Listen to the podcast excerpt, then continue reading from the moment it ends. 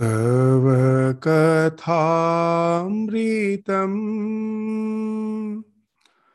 तप्तजीवनम्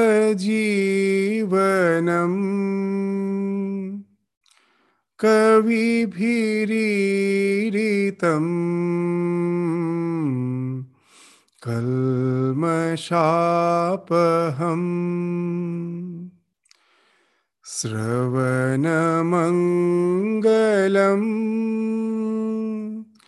श्रीमदाततम्।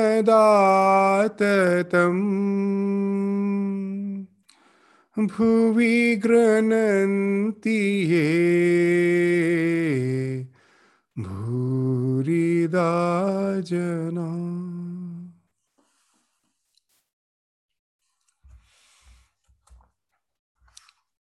So, the Gospel of Sri Ramakrishna, the Master and Disciple, page 79. We will continue from the portion which uh, we have just left in the last class. We will read that portion which we just studied, which we just read, and uh, go for the discussion. So we find that uh, that M is there the author of the gospel M. He is in presence of Ramakrishna, and Ramakrishna is asking him some questions, personal questions. And we found that how Sri Ramakrishna is reacting to it. And it surprises us. So let us let's go through it, and we will find that actually he was reacting in that vehement manner because he saw some good signs in him that his life was meant for fully dedicating to the spiritual sojourn. He had a special role to play. For that, Ramakrishna, just seeing him, understood that. And so he wanted that his life should be exclusively for the spiritual endeavor. But when he found that he was married, so he shuddered. So let us read that portion and then we will go to the discussion. Sri Ramakrishna, uh, sorry, Sri Ramakrishna, are you married? M, yes, sir. Sri Ramakrishna with a shudder. Oh Ramlal, alas, alas, he is married. Like one guilty of a terrible offense. M sat motionless, his eyes fixed on the ground. He thought, is it such a wicked thing to get married? The master continued, Have you any children? M this time could hear the beating of his own heart. He whispered in a trembling voice, Yes, sir, I have children. Very sadly, Sri Ramakrishna said, Ah, me, he even has children. Thus rebuked, M sat speechless. His pride had received a blow. After a few minutes, Sri Ramakrishna looked at him kindly and said affectionately, You see, you have certain good signs. I know them by looking at a person's forehead, his eyes, and so on. Tell me now, what kind of person is your wife? We will come to that portion uh, later. Just here we find that Ramakrishna is not actually discouraging uh, anyone to become householder. He found some special traits. Ramakrishna had that special capacity. Just by seeing a person, by seeing certain physical traits, he could easily find out, as if scan the person's psychology and find out the bent of his mind. He found that Master Mahashaya, M had a spiritual bent of life. And he immediately identified him to, him to be someone of his circle who is going to be a part of his mission. So naturally, he wanted that he should be a person of exclusive, uh, who can uh, devote his life exclusively for the spiritual endeavor. So that's why it's a very specific thing for Master Mahashaya. So we shouldn't, uh, from this statement, from this conversation, we shouldn't judge Ramakrishna as if aversive to marriage. As he used to say, that when someone asked Ramakrishna, is uh, marrying something, uh, um, uh, that that you advise these young ones not to marry. That is marriage something uh, not the plan of the God? And Sri Ramakrishna immediately used to say, Have you understood that the entire the plan of the divine? That you are asking that way? So the main intention is what there? That as Swami Vivekananda used to say very nicely, that there should be a few whose life should be the sacrifice for the entire humanity. There should be a few who have that bent for the spiritual bent, who leads the life exclusively for the spiritual endeavor. To give an example, in engineering courses, in engineering college, there are so many branches. One of the branches is the computer science. You have electronics, electrical, mechanical, nowadays, so many this instrumentation, so many branches, civil engineering, architecture. But nowadays, we find the application without the computer application, we can never think of a single engineering branch. What to speak of engineering, even in any professional course, you go to the medical course, that to certain extent, computer literacy is must. You have to have a know-how for any course you pursue. Then the question comes: then if all the courses have the computer application, what's the need for a separate branch for computer? That we all know that it is required. That unless there is a separate ba- branch for computer science, we cannot think of the further research on those lines that the more a few person are the persons are there to just sub to study just the computer science and go on endeavoring to develop it more and more. More and more advancement is there in that subject. Then only i can think of its application in all branches. So similarly in spiritual life there has to be some who leads this life exclusively we find throughout the history of this, the spiritual history that there are in all the religions the prophets, the divine incarnations, who devoted their entire life for the spiritual pursuit. What to speak of divine incarnations? Even there are so many mystics, monks, whose life was meant only for this spiritual pursuit. Why? Because the revelations which come out from those life that's going to benefit the entire humanity. We all, whenever, as a householder, a person has to resort to the spiritual journey, of course, you will find that he or she is taking this resort, what is this recluse is taking, uh, this, uh, is going and taking the help of someone who has devoted his life entirely for the spiritual pursuits because from their revelations it's just like an application. Then only we can think of applying it in our day-to-day life. As still we remember that that when someone asked a swami a senior swami that can there be not any uh, this, can we not practice spirituality while leading a householder's life? What's the need to become a monk? So he gave a very nice answer. That young boy was just a teenager. His beard and the thing, this mustache was just coming. They were just coming out. So he, the Swami, for just very jokingly asked, Have you started shaving? So he told, Yeah, I have started shaving. And then the Swami asked him, The blade which you use for shaving, do you use for cutting your pencil?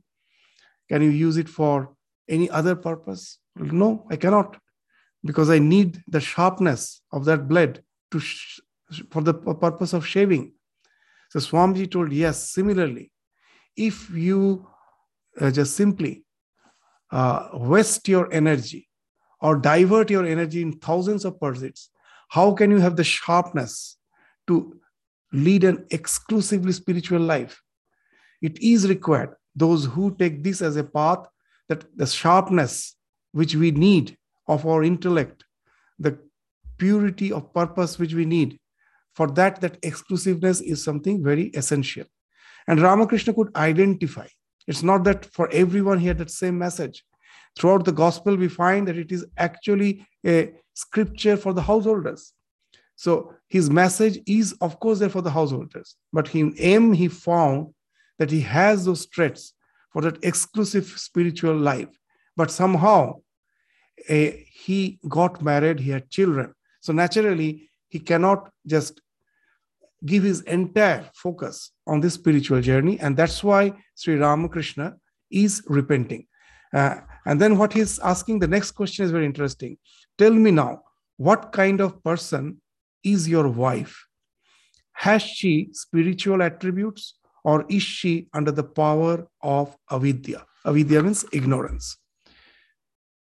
Now, M had the notion that anyone who has no academic knowledge, anyone who is not literate, one who is illiterate, is ajnana.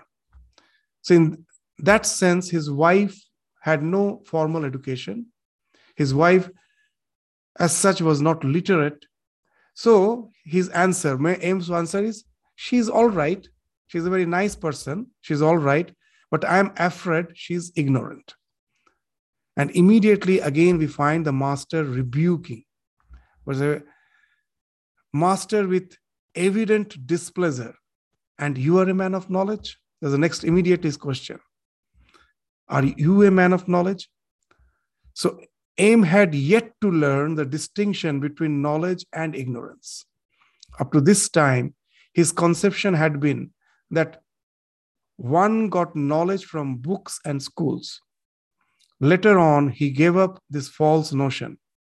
He was taught that to know God is knowledge and not to know him is ignorance. When Sri Ramakrishna exclaimed, And are you a man of knowledge? M's ego was again badly shocked. So, this is a very interesting thing. To know God is knowledge, to not to know God is ignorance. See, we use the word nirakshar for the one who is illiterate. But very interesting, in Sanskrit, the word akshara means that which is undecaying, unperishable. Kshara means that which is decaying. So actually, the one who has known the Lord has known the nirakshara, the one who is this the akshara the, has the one who is uh, uh, what he has known the akshara, the one who is without, beyond the uh, what's all sorts of decay, all sorts of death. There is no death, no decay in the in Ishvara, in God. God is ever existent. So the one who has known the Akshara, how can he be Nirakshara? Akshara means uh, the one, the Lord, the one who is undecaying. So that way we find that is, is wonderful that uh, irony in our language the one who knows God, if he is uh, illiterate, we still say him Nirakshara. So he's actually the one who is the real, he has known the Akshara. How can he be the Nirakshara? So that's why Sri Ramakrishna gave that indication that knowing God is knowledge, not knowing God is ignorance. That's the basic thing, basic thing. In Sanskrit, in Mundaka Upanishad, we find that the knowledge has been distinguished as Paravidya and Aparavidya. Para means the highest knowledge and lower knowledge, higher knowledge and lower knowledge.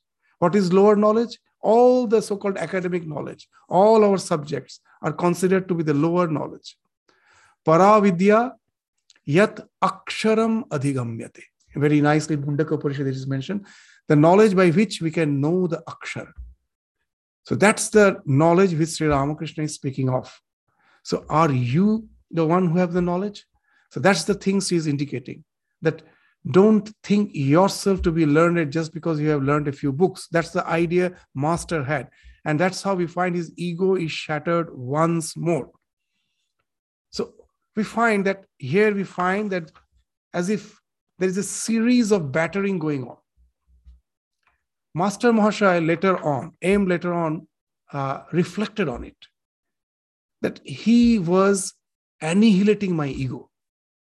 What was the need to annihilate ego in such a drastic way? Because Ramakrishna identified him as the one who is going to be the recorder of his words. So ego becomes the, a very detrimental factor in recording. Because as long as you have the ego, your own opinion, your own biases is going to tarnish the word of God, the gospel. It is bound to tarnish. So, Master once have identified, immediately he took it to point to batter his ego once for all, so that he becomes total humble enough to record the Master's words, totally untarnished. In the history of spiritual literature, the gospel is unique, where we find that the uh, words of the prophet is in no way tarnished. It has been just uh, written down just the way it came out from his lips. From that's why it's the kathamrita. Uh, this amrita means which is nectar. Katha means the words. This nectar like words were in no way tarnished. And for that, Ramakrishna is making it sure that ego has to be battered, it has to be annihilated once for all. And then only the words can be recorded in a pure form. And that's what that process is going on. So again, he found his ego has been shattered. The master who is all compassionate, we find this first meeting is something which is quite uh, contrary to the way he used to behave with the devotees. He, we never find him as a very hard taskmaster, a very sweet person, personality, ever compassionate. But in certain occasions, we find him to be quite rude enough. That apparent rudeness is to discipline his disciple. The disciple word came from discipline. The one who is disciplined is disciple. And that's the process which is going on. To make him the proper disciple, the disciplining process is going on. Master, the next question still it is uh, still uh, the shattering the battering of the ego is still left still more questions are coming and what the master replies on that is here master still has to wait for the rebuke which comes from sri ramakrishna master well do you believe in god with form or without form m rather surprised said to himself how can one believe in god without form when one believes in God with form. And if one believes in God without form, how can one believe that God has a form? Can these two contradictory ideas be true at the same time? Can a white liquid like milk be black? So, M from the being from an academic background, we find he is quite habituated to answer the multiple choice questions either yes or no, either A or B. How can a thing which is dark be white? A thing which is formless can have form. So he was a bit puzzled when the master said that, uh, well, do you have belief in God with form or without form? It's not a question of belief. God should be either with form or without form. So, however, he was taken aback by such a question, but his reply was, Sir, I like to think of God as formless. So kept the answer very, very short, cryptic. But the master immediately uh, just responded to his answer. Very good. It is enough to have faith in either aspect. You believe in God without form, that is quite all right. But never for a moment think that this alone is true and all else is false. Remember, that God with form is just as true as God without form. But hold fast to your own conviction. Very nice. So Ramakrishna is saying that both are true. It's very interesting. Uh, uh, the Advaitin will say that all notions of God are your mental notions, they are not God. Advaitin will say all notions of God are God. How? Because God is finding expression through that notion. If everything is God, through that notion, He's finding expression. And the more you are pure, He his, the way he finds expression through your notion is more clearer. As Swami Vivekananda has very nicely defined God. What? God is the highest manifest this highest expression highest manifestation of the absolute the absolute is manifesting as the entire world but we find that manifestation palpably visible in the pure mind, in Shuddha mind. So when the Advaitin says that God is just a, when you just have a notion of God, that cannot be God because it is your notion. The Dvaitin will say, when you have a notion of God, that is God, because God is finding expression through that notion. You cannot limit God. I cannot simply limit God by saying God is this and God is not that. If God has projected himself as the entire universe, how come he cannot uh, manifest himself through the image? Is the image bereft of the divinity? If the divinity is everywhere, then it is me or my belief which is restricting the divinity in that image, as if he's everywhere apart from that image.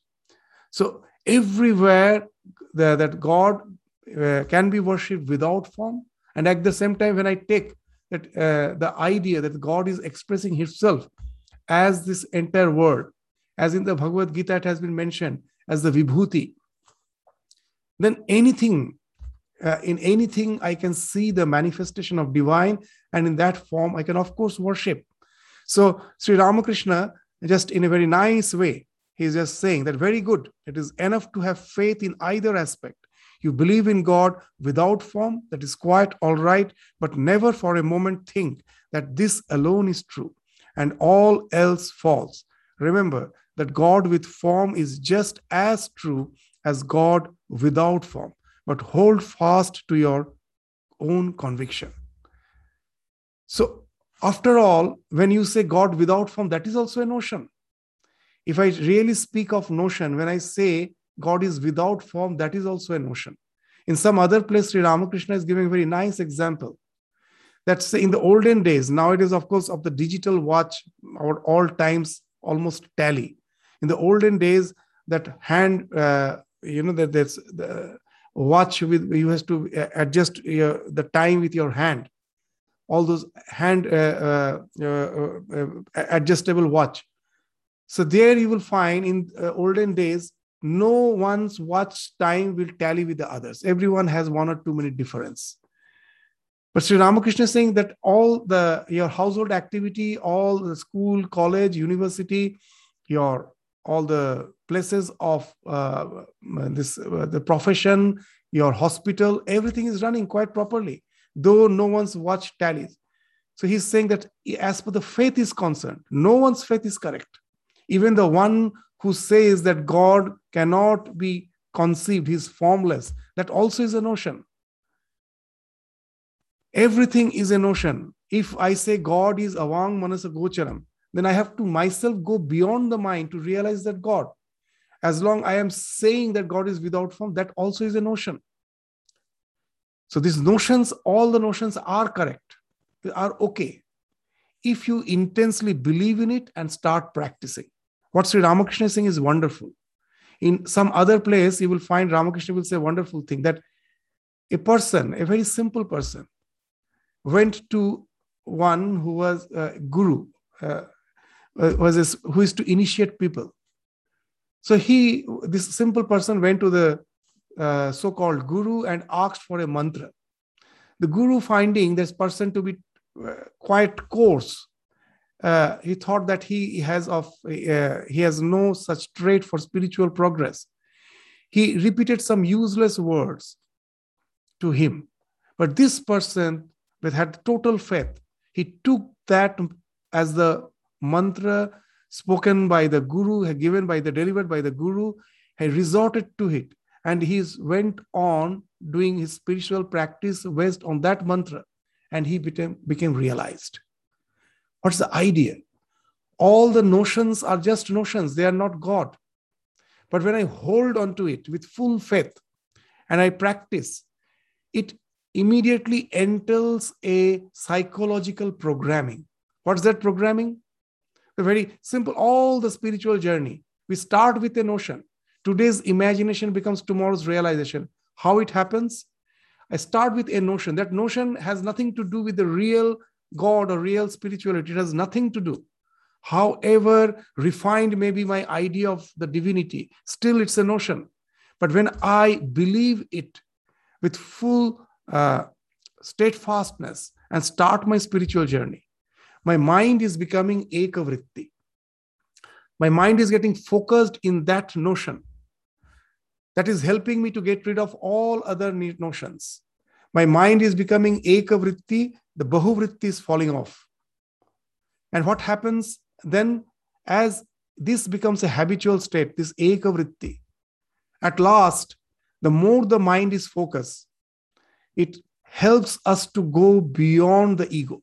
The concept of samadhi, you will understand how that the more the mind is focused, the more the other distractions falls off. In our day-to-day life, we find the more the mind is focused, the more the other distractions falls off.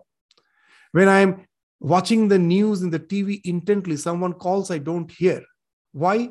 As the mind has been taken away by the totally taken by the uh, program, by the news which is being read in the uh, TV, which is being the news, which is uh, the channel which is on, on that my mind is so focused. Though the sound is entering my ear, it doesn't get connected to my mind.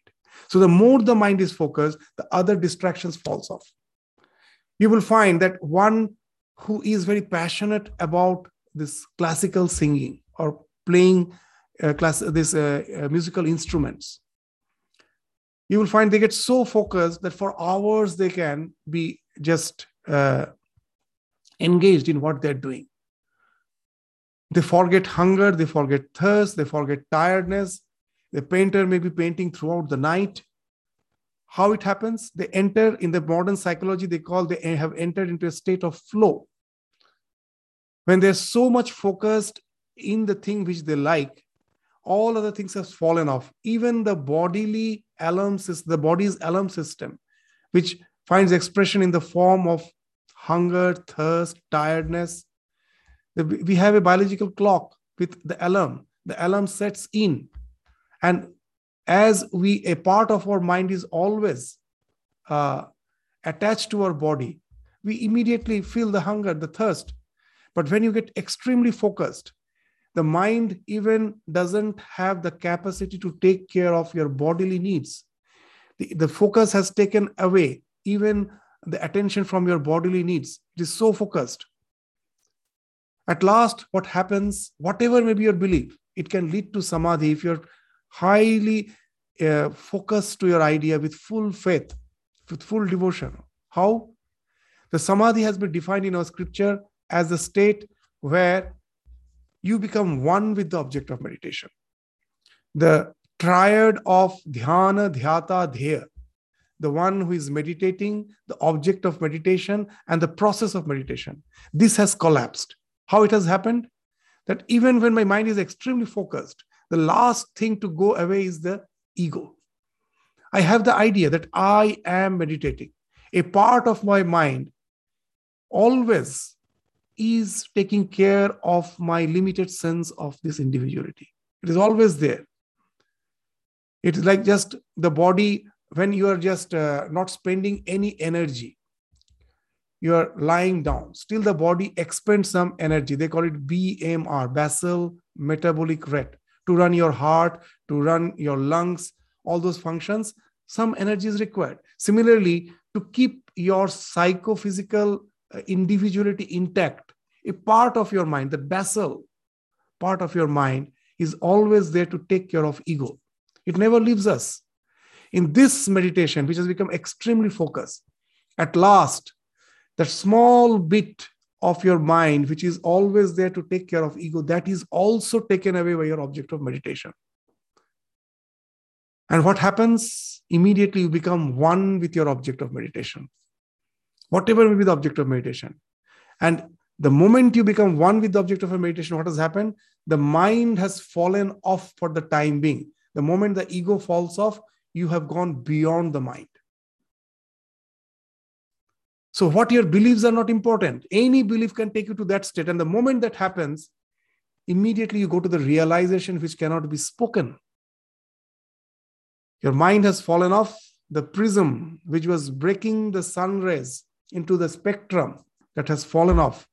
The, all the spectrum have merged in the light. It takes you to a sense, wonderful sense of unitary experience. If you are a devotee of Krishna, you may see Krishna everywhere. The one who is uh, practicing Advaita, that I am Brahman, it may lead to the realization of that amness which is non local.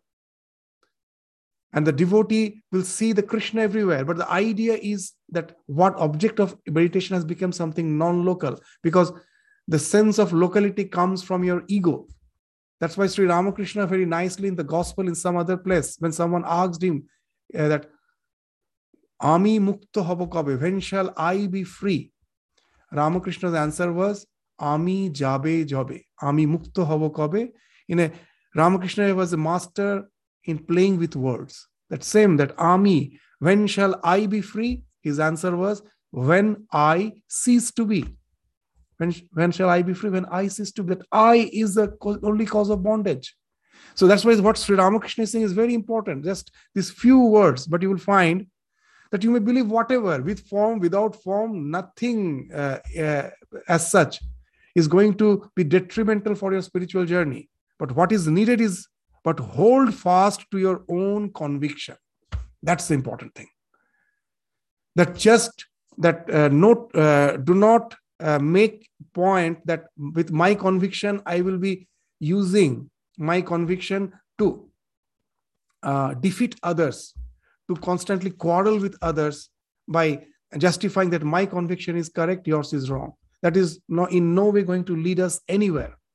As Swami Vivekananda used to say very nicely, the problem with the fanatics, that this is a type of fanatism who says that my way of belief is right, yours is wrong. The problem with the fanatics, Swamiji is to criticize in a very strong language. He used to say, you know, the, what is the problem with the fanatics? their condition is even worse than the canine instinct. Canine instinct means that of the dog. Swamiji is using a very uh, furnished language because he cannot just say that a fanatic's condition is worse than a dog. So he's using it in a very uh, packed, uh, what is a nice, nicely presentable way. There's canine instinct. Uh, that his condition is worse than a canine instinct. Why? Then he's giving that very nice example. The dog recognizes its master in whatever dress, in whatever makeup he may be. But the fanatics never recognize their master once he changes his dress. so the once he comes in a different package, different format, he just starts howling at his own master. So fanatics' condition is worse even than the canine instinct, the dogs, how nicely Swamiji is saying. So here we find that the same idea is being how nicely being indicated by Sri Ramakrishna that hold fast onto your own conviction. But Master M is yet to understand what Shastra is saying. So the assertion that both are equally true amazed him. He had never learned this from his books. Thus, his ego received a third blow. But since it was not yet completely crushed, he came forward to argue with the master a little more. M, sir, suppose one believes in God with form. Certainly, he is not the clay image, master interrupting. But why clay? It is an image of spirit. So that's the idea in our scriptures, wonderful idea. Archavataram. That God is manifesting himself in the entire creation, but he manifests more. His manifestation, just the way sun's reflection is on the turgid water, is on a metal plate, is on some uh, reflecting glass full of dirt, and is also on a reflecting glass which is clean. But where I find the reflection more prominent in the clean glass. So similarly, God is everywhere, but he some in some places his reflection is more. His reflection is more in a realized soul, the in one whose mind has already been purified, in the sadhaka whose mind has been purified, and in images. Out of his grace, he specially manifests himself. So never think the clay image as clay. It is the spirit, the special manifestation of the Lord is there. It is throbbing, it is vibrating, it is full of life. So that's why Master is saying, but why clay? It's an image of spirit. That's how Ramakrishna used to see the mother of Dakshineshwar. The Dakshineshwar Kali is not Mrinmai, it's Chinmai. When someone used to uh, just say that such and such sculptor, sculpture has sculpted the mother's image, Ramakrishna used to get annoyed that how can a sculpture make the image of God. She is that all consciousness. So she cannot be, as such, the product of our, uh, what you say, the sculpting. So, but why clay? It's an image of spirit. That's the concept of Archavataram. That's what she, uh, Ramakrishna is speaking. M could not quite understand the significance of this image of spirit. But, sir, he said to the master, one should explain to those who worship the clay image that it is not God, and that while worshipping it, they should have God in view and not the clay image. One should not worship clay. Now, the master, for the last time, is crushing his ego. Master sharply. That's the one hobby of you, Calcutta people giving lectures and bringing others to the light. Nobody ever stops to consider how to get the light himself. Who are you to teach others? He who is the Lord of the universe will teach everyone. He alone teaches us, who has created this universe, who has made the sun and moon, men and beasts, and all other beings, who has provided means for their sustenance, who has given children parents and endowed them with love to bring them up. So many things he's saying. God's love, so that, that in our classes we again and again indicate that the mother's love for the children. Can does the mother owe that love? It is the God who has given love in the mother's heart to take care of the children, his own creation. Similarly, the God has given compassion in the realized soul to come down from their realization and teach mankind. There's a, so it is the God's wish he can he is doing through his chosen disciples. So, but the one who has not realized, he just by his limited intellect, if he thinks that he will just go on explaining others, does that make any sense? It is it becomes just like the quarrel of so many people who have not tested the mango but have heard about the taste of mango from someone and have conceptualized with their fertile imagination the taste of mango. That when a person who really tasted the mango, he came and told a group of people who have not tasted the mango that the mango is sweet and it has a very nice flavor. So one thought that the mango is sweet like uh, jaggery, and it has a, a something smell like the rose. Someone thought they're all conjuring up their ideas. Someone thought no, it's as sweet as honey, and it has the flavor of uh, say jasmine. So like that there are thousands of opinion all just thinking that my opinion is correct and fighting with the others. What's the use of that? It's just creating noise. So that's why he's saying that it's all your it has become your obsession to give lectures. Who are you? The only one who has realized and after realization also there's a question. Many after realization merges with the divine finding that this world is, after all, a mere projection, doesn't have any uh, inclination to continue with their life. Or a few, by the will of the divine, comes down out of compassion. As Sri Ramakrishna in some other place will give that example. The three friends were passing by the street and they saw a very uh, huge wall. So they somehow managed to get a ladder they were inquisitive, inquisitive to know that what's there on the other side of the wall.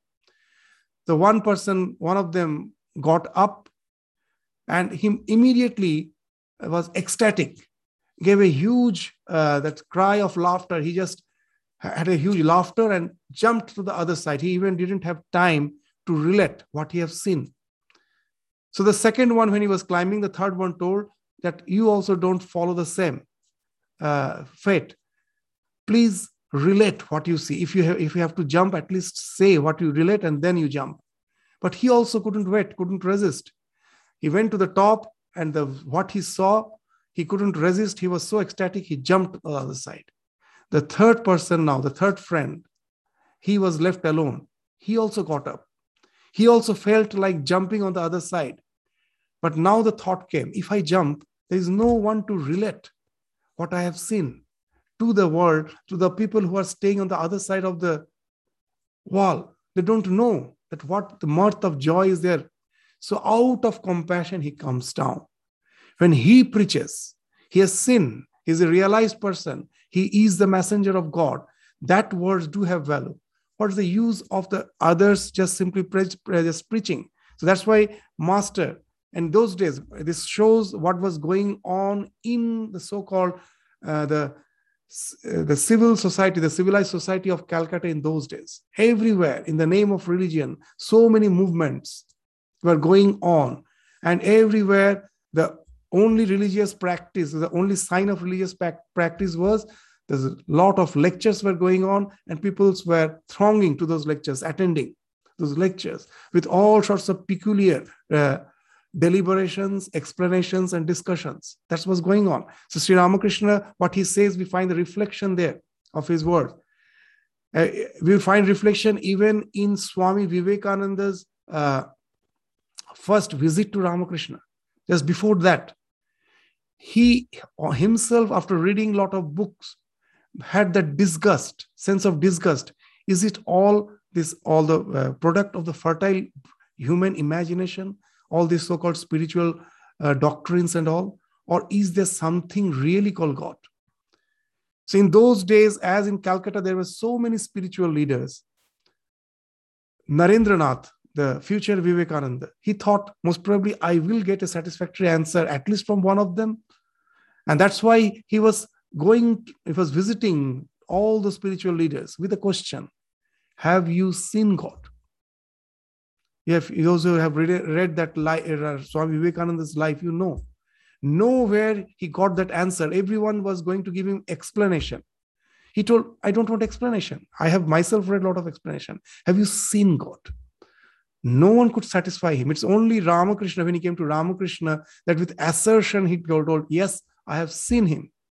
And not only that, I see him more clearly than I see you. And the third thing, I can show God to you. What more do you want? So, what he's saying, these words are very, very significant. I see him, I see him more clearly than I see you. Why more clearly? Because the when we are seeing the world, it is through our mind and senses. It is getting tainted. We are the why the you know, the sunglass of our mind and senses.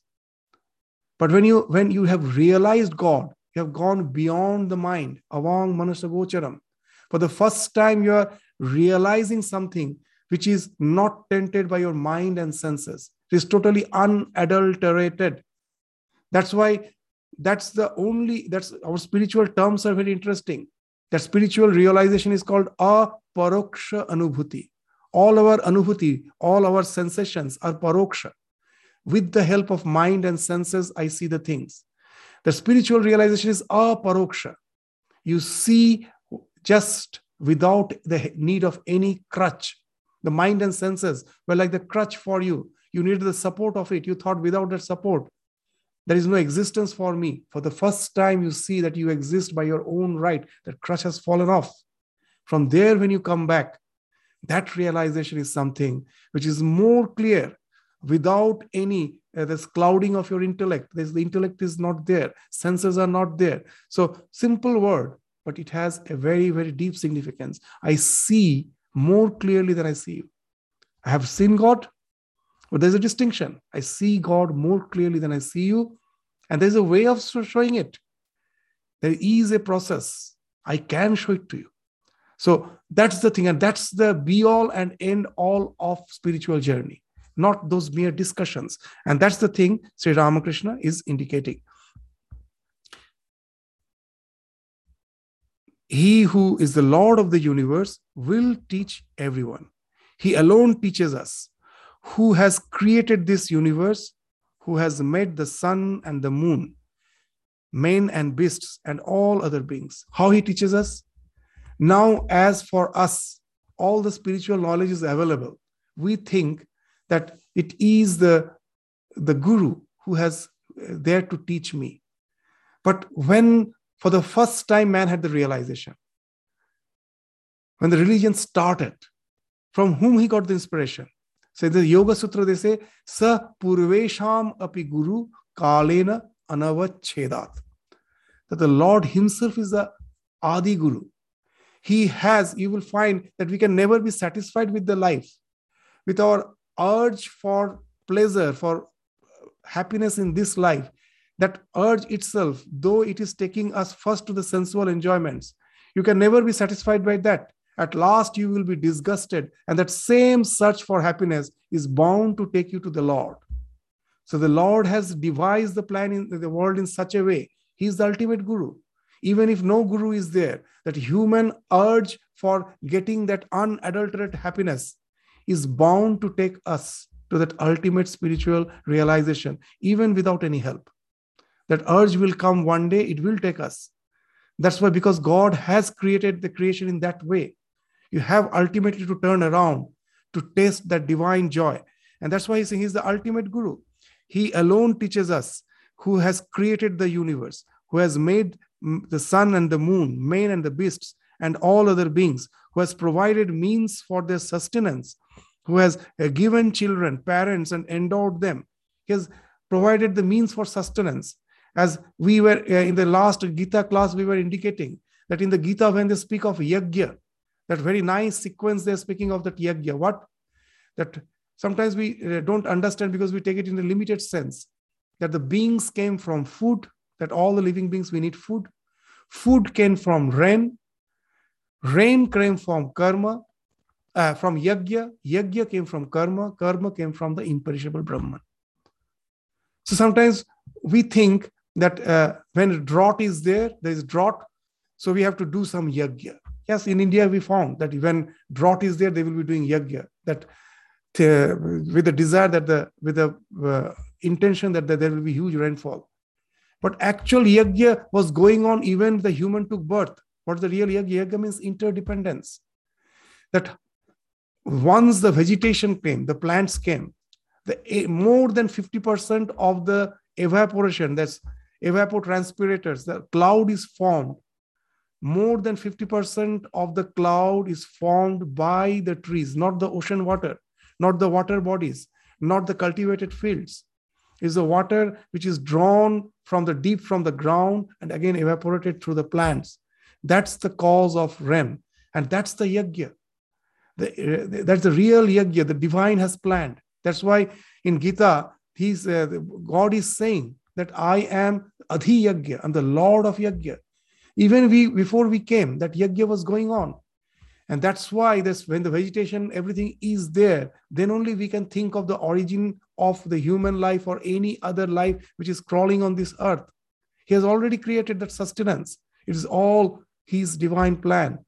So, who are you, being a mere creature, to think that you will be explaining others? So, how nicely in this word, Sri Ramakrishna is thrashing his ego. He's endowed with uh, that he has endowed uh, the parents with the love the Lord has done so many things. Will He not show people the way to worship Him? If they need teaching, then He will be the teacher. He is our inner guide, as we were saying, as the inner guide. With our search for the pleasure, is gradually leading us to that ultimate goal. Suppose there is an error in worshiping the clay image. Doesn't God know that through it He alone is being invoked? He will be pleased with that very worship. Why should you get a headache over it?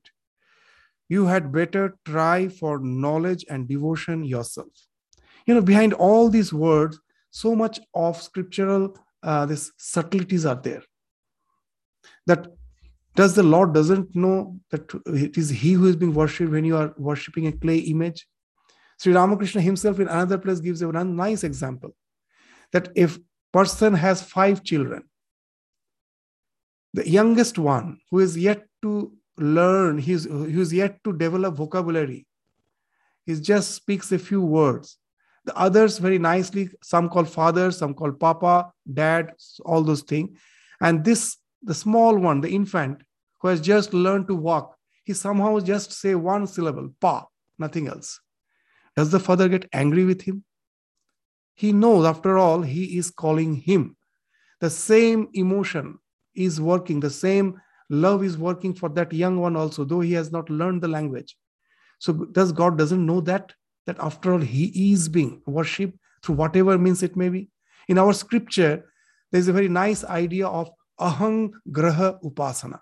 It's a very nice idea that resort to worship in any way you like, as long as the urge uh, is something which is guaranteed, you have the urge, any mode can take you to the spiritual evolution.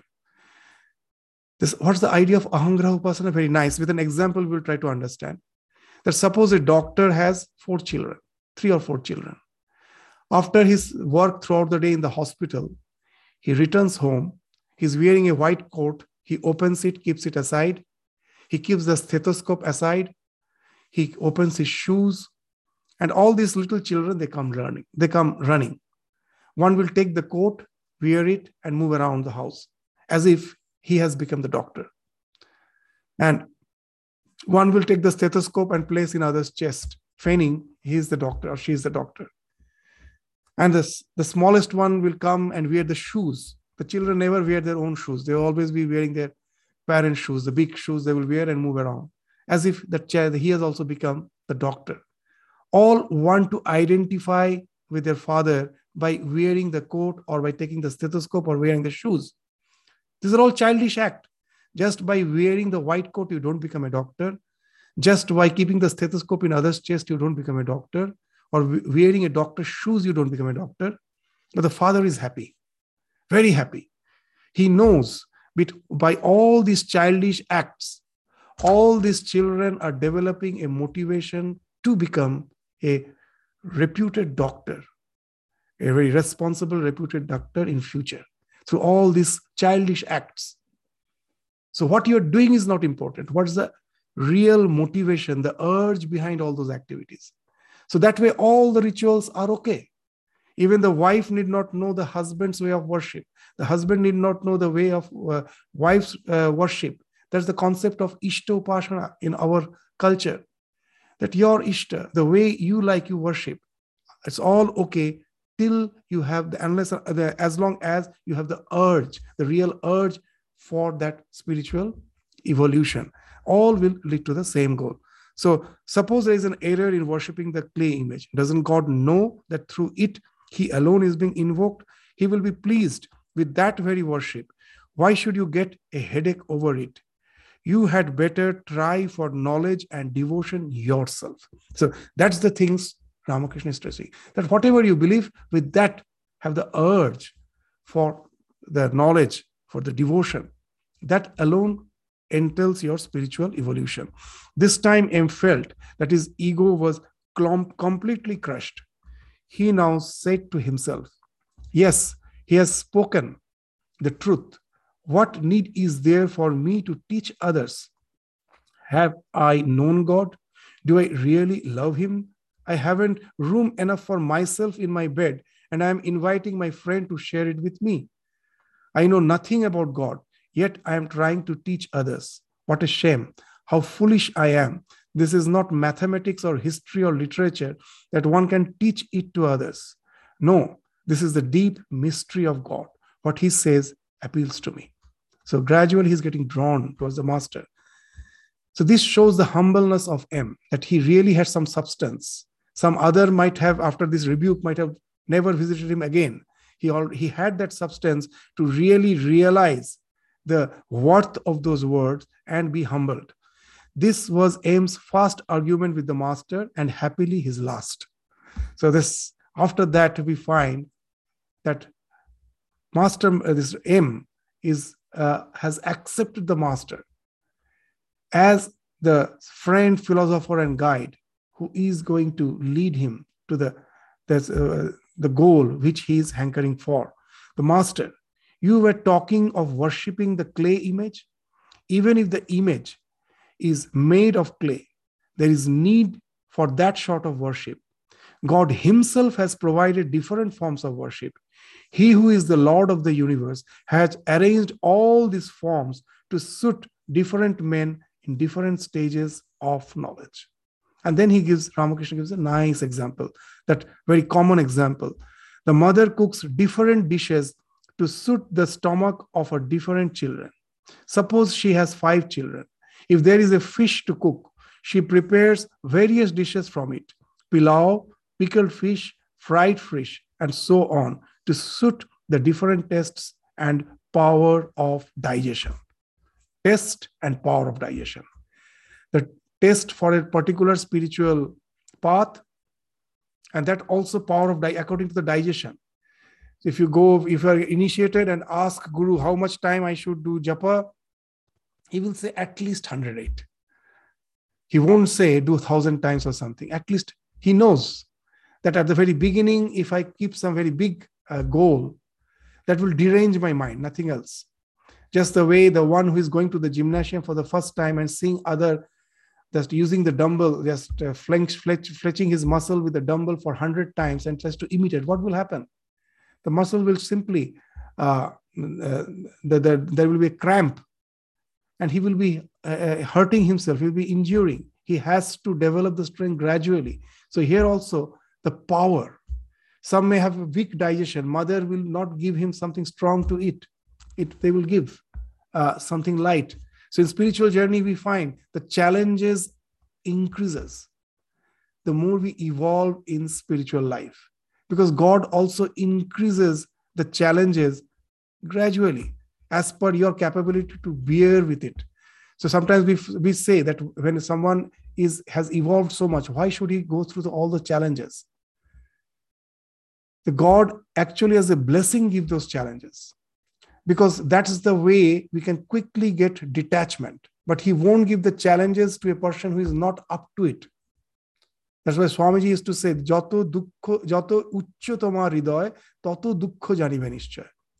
If you are facing lot of challenges in life, take it as a blessing that God somehow have understood that you can deal with it.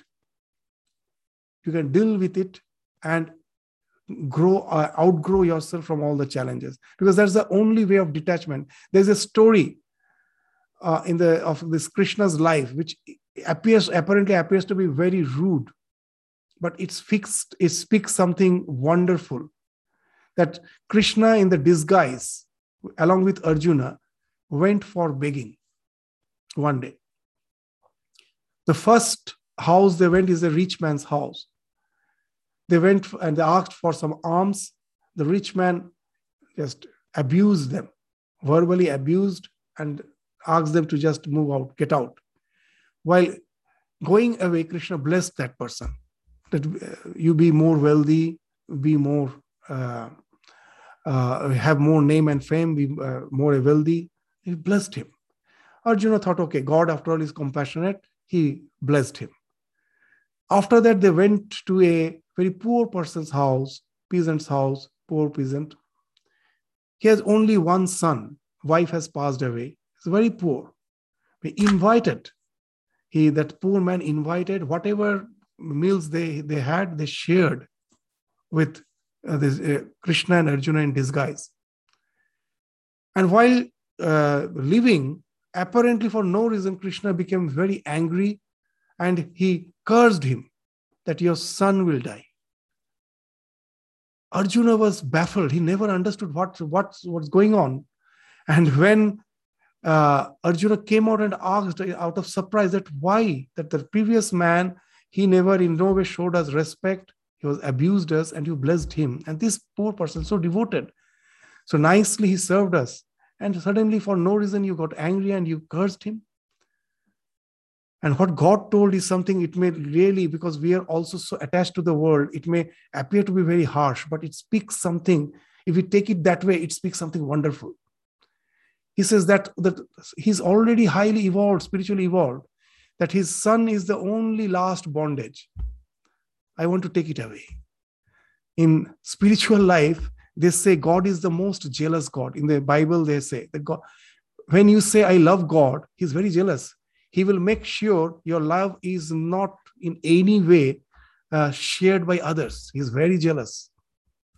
So the more you grow spiritually, sometimes you find the challenges are increasing, but sometimes it can be a blessing. Just with a story, I will end today's story, uh, uh, class. You know, when uh, I, I joined in some center in India, and there one lady from America was staying there uh, in the center to uh, just to serve she was doing her own spiritual practice and was serving. She was quite old. Very nice lady.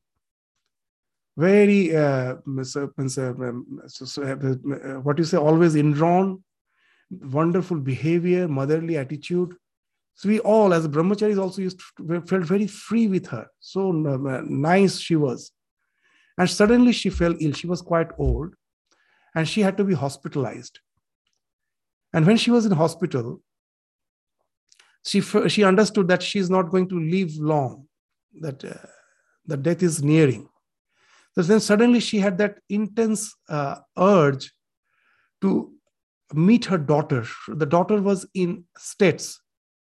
So she some, somehow, in those days, mobile was not there. She just asked us, requested us, can you arrange a phone call? So we uh, uh, somehow arranged the phone for her a phone call. She called her daughter, but the daughter was quite rude. She told, You left us for years together. You never uh, remembered us. And now suddenly you're asking me to come over to india? It's not possible. See if we were not spiritually evolved it would have shattered us. Just i know i'm going to die and this is the last response i'm getting from my daughter. It would have shattered. But that lady was really quite evolved. Calmly she kept the phone and she how nicely she that we still remember. What a wonderful remark she told. That be, that before my death god is taking away my last attachment. So that's the wonderful way she remarked. So god has his own way. We don't know. So it is he who is taking care of us in what way he will crush our ego and uh, take us to the, the spiritual journey we can forward. We don't know. The apparent challenges of life may really prove to be blessing if we have the proper perspective proper vision to see it and that's what his master is indicating. So we will continue with the discussion again in the next class. With this, we stop our discussion today. Thank you all. Namaskars.